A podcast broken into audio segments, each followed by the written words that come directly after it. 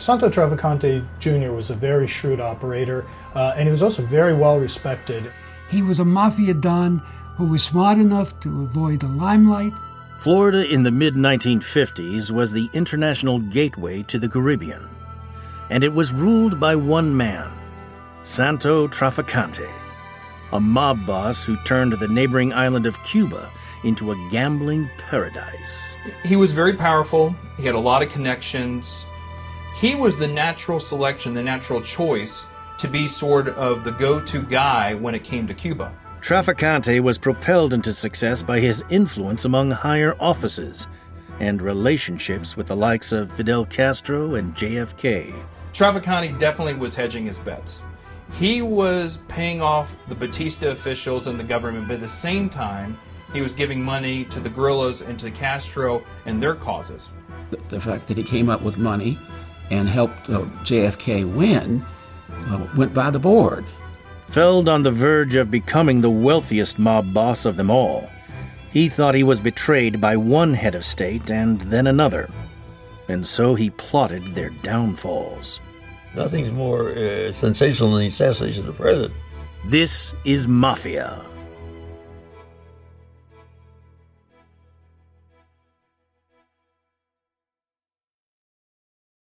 The world was shook on November 22, 1963, when, on an official visit in Dallas, Texas, President John Fitzgerald Kennedy was assassinated in broad daylight. The assassin, Lee Harvey Oswald, was himself killed a few days later by a man named Jack Ruby.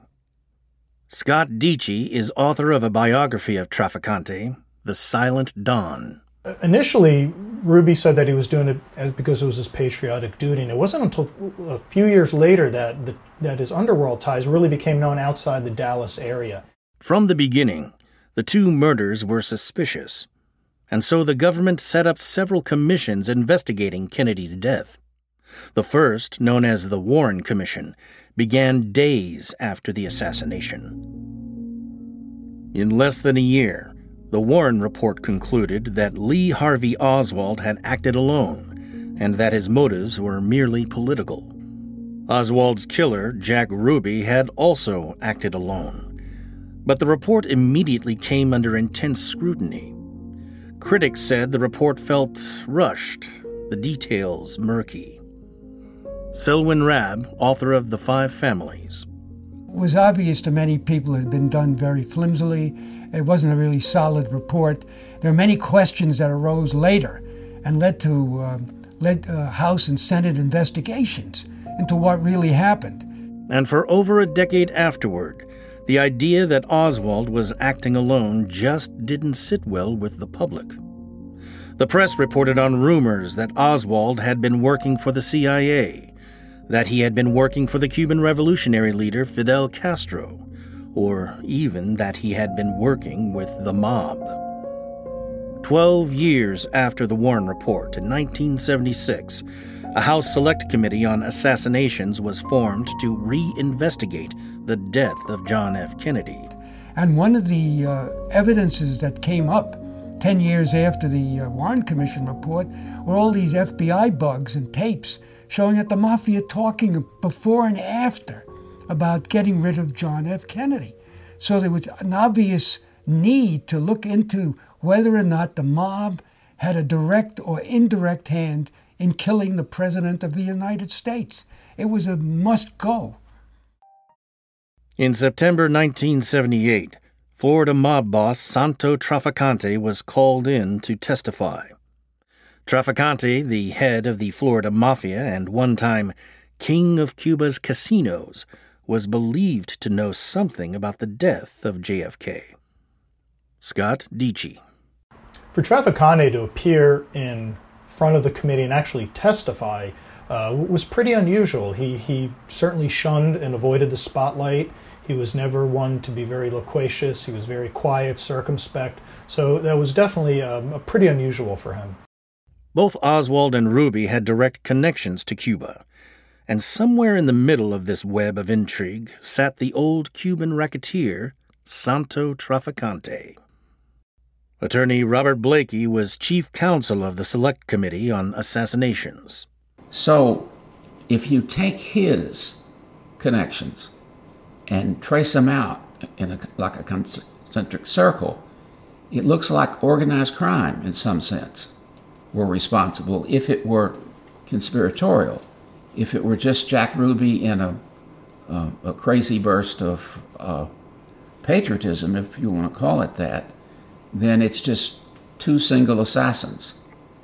If you take the associations of Oswald and run them out, they go back to the Soviet Union or um, communism.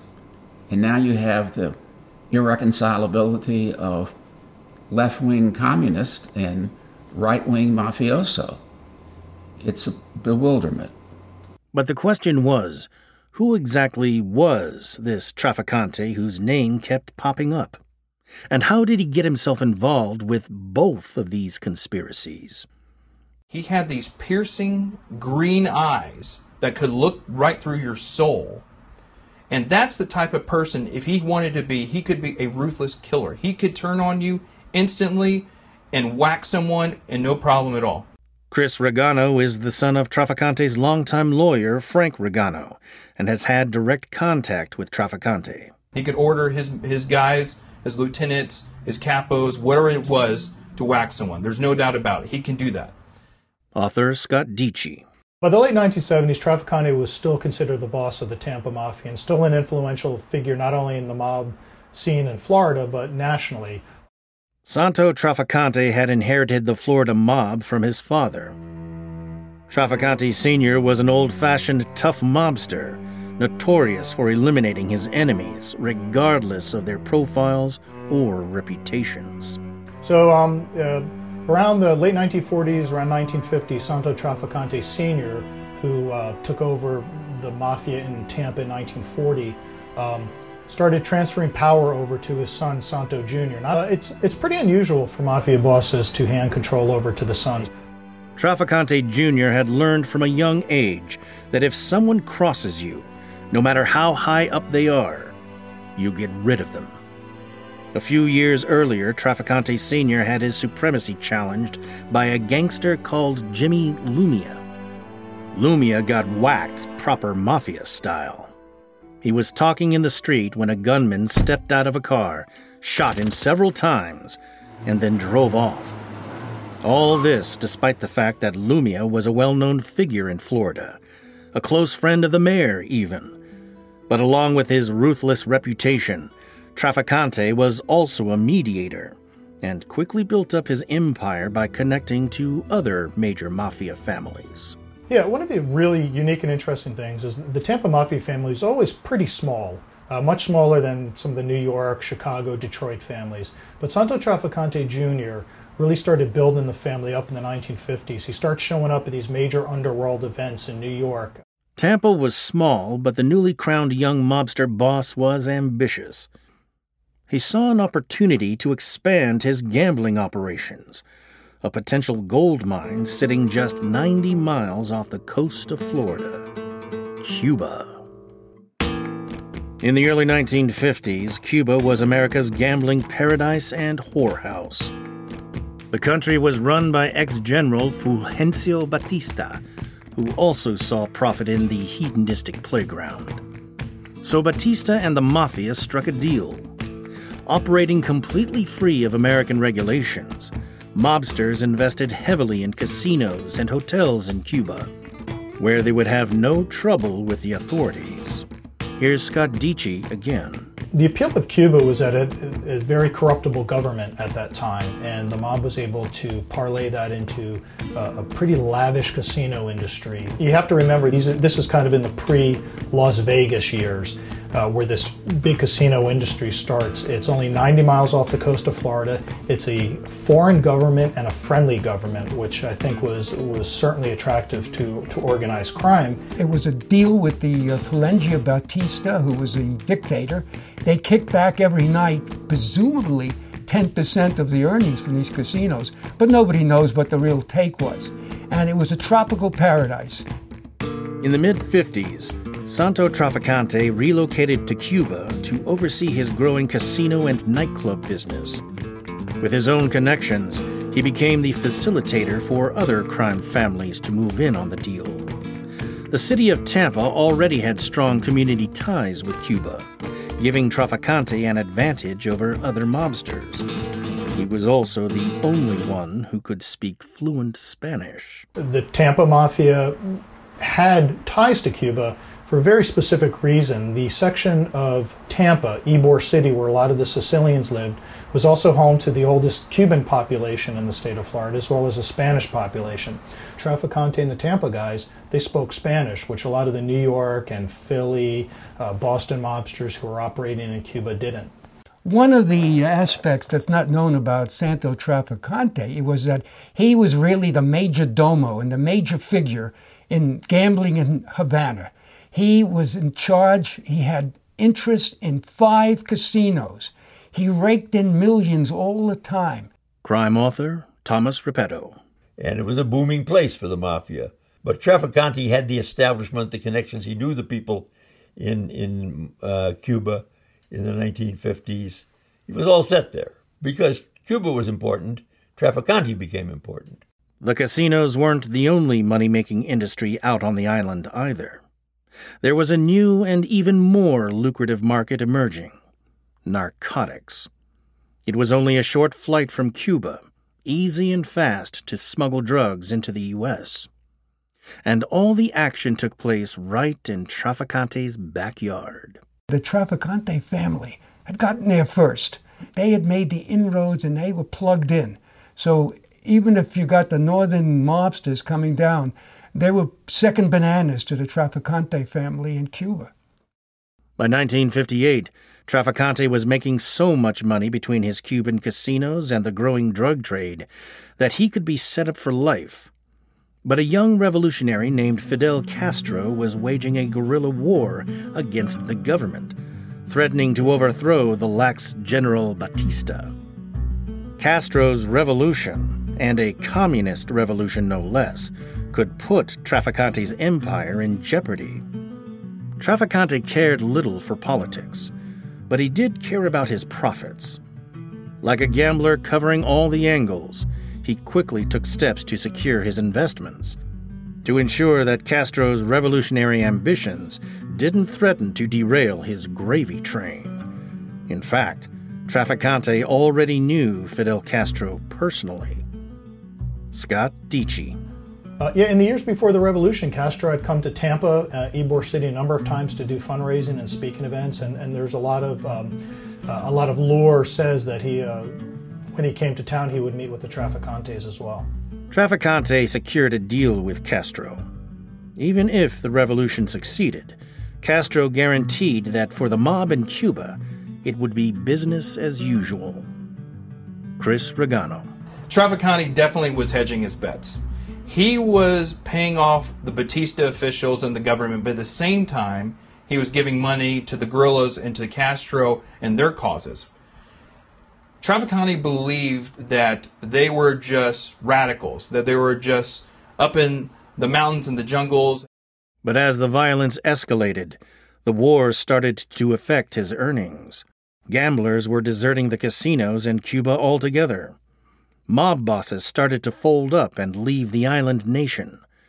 Trafficante, however, was holding his nerve. Uh, Trafficante thought he really knew the Cuban political situation, and he wasn't worried about a revolution. In fact, uh, he imparted to some people that he'd been paying off indirectly to the Castro people. He was he was making sure he was crossing his bet, bets on both sides. So he had no concern. He thought the revolution um, might look dynamic and might look bloody for a little while, while every other mob figure bolted back to the U.S. He stayed put. He felt secure.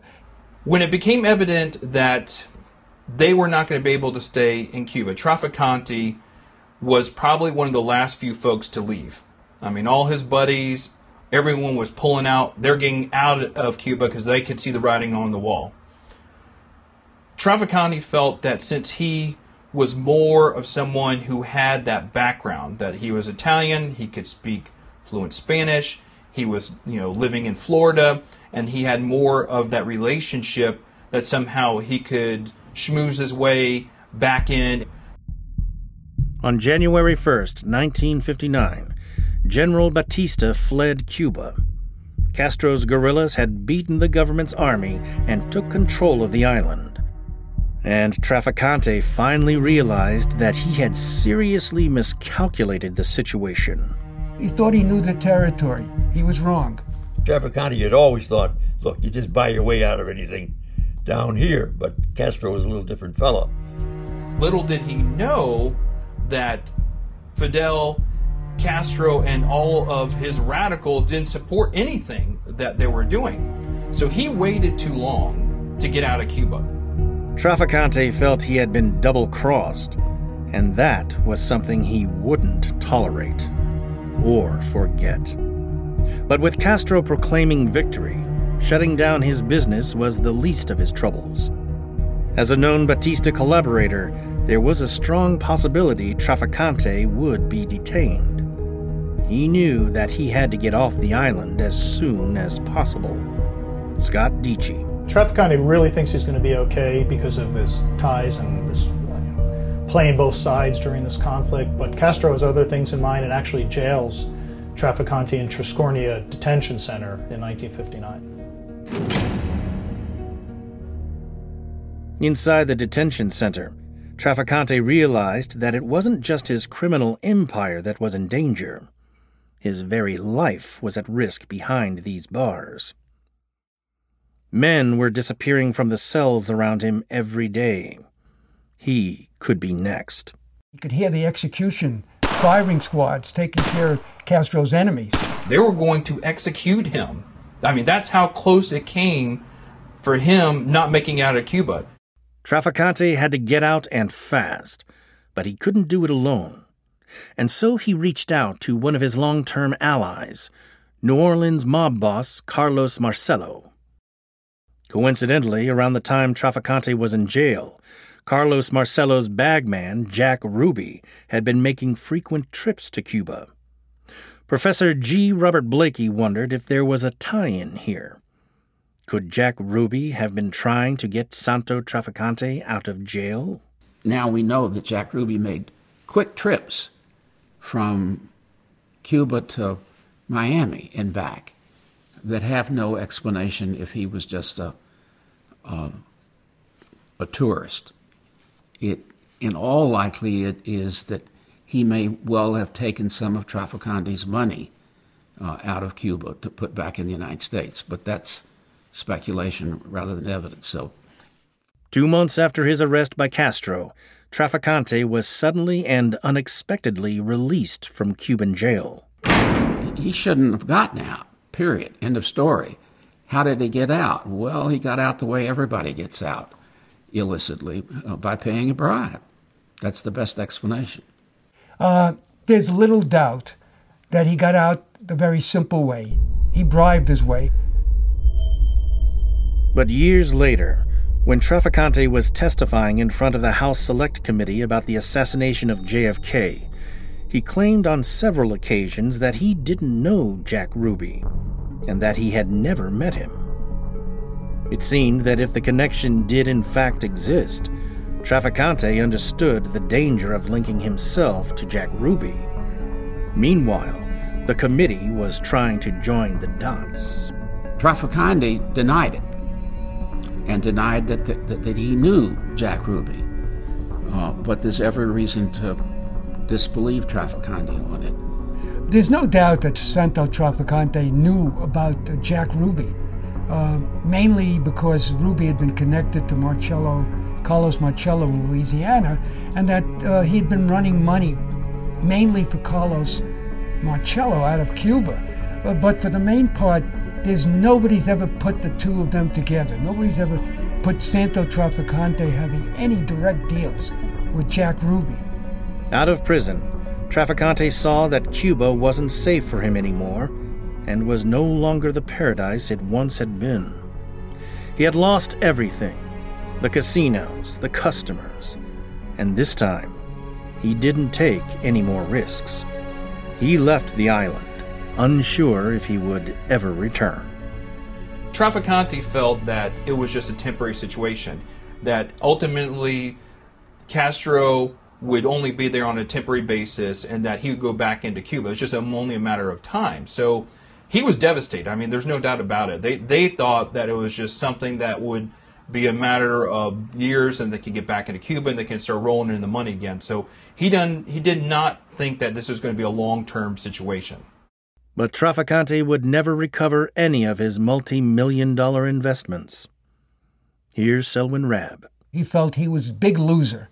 He had more casinos than anybody else, five of them. It took millions out of his pocket. And uh, from his point of view, uh, the, the Cuban Revolution was a disaster. The gambling empire Trafficante had helped build in Cuba now shifted west to Bugsy Siegel's Las Vegas. Even worse, Mob bosses across the United States who had invested in Trafficante's Cuban haven now wanted their money back. And Trafficante's seat at the Mafia top table had been taken from him. In Trafficante's mind, there was only one man to blame for his downfall.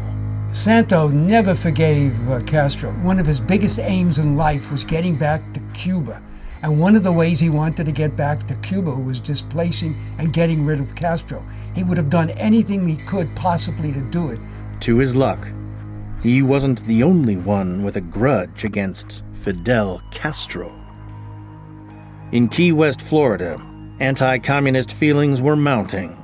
There was anger among Cuban communities. Castro was hanged in effigy in street protests anti Castro forces were beginning to join hands in other cities. Trafficante kind of builds around himself this little mob of uh, Cuban gangsters who also left the island when uh, when Batista fell. And this whole anti-Castro fervor starts reaching a fever pitch in, in South Florida at that time. Trafficante's own involvement in the anti-Castro movement garnered the attention of some very powerful allies up north. In September 1960, Trafficante was approached by a man with a message from the Chicago mobster Sam Giancana. Giancana wanted to enroll Trafficante in one of the most high profile hits the Mafia had ever gotten Fidel Castro. But it wasn't Giancana himself who was authorizing the hit. In fact, the contract didn't come from the Mafia at all. It was from the CIA.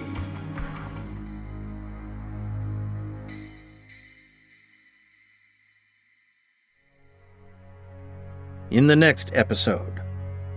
When the U.S. government was looking for somebody to assassinate Castro, they said, Well, who are good assassins? They said, The mafia. Conspiracies abound in the House Select Committee on Assassinations. How did the CIA get into bed with a mob to get rid of Castro? It just shows you the respect that law enforcement had for the mafia. They could get things done in a way that law enforcement or legitimate operations could not.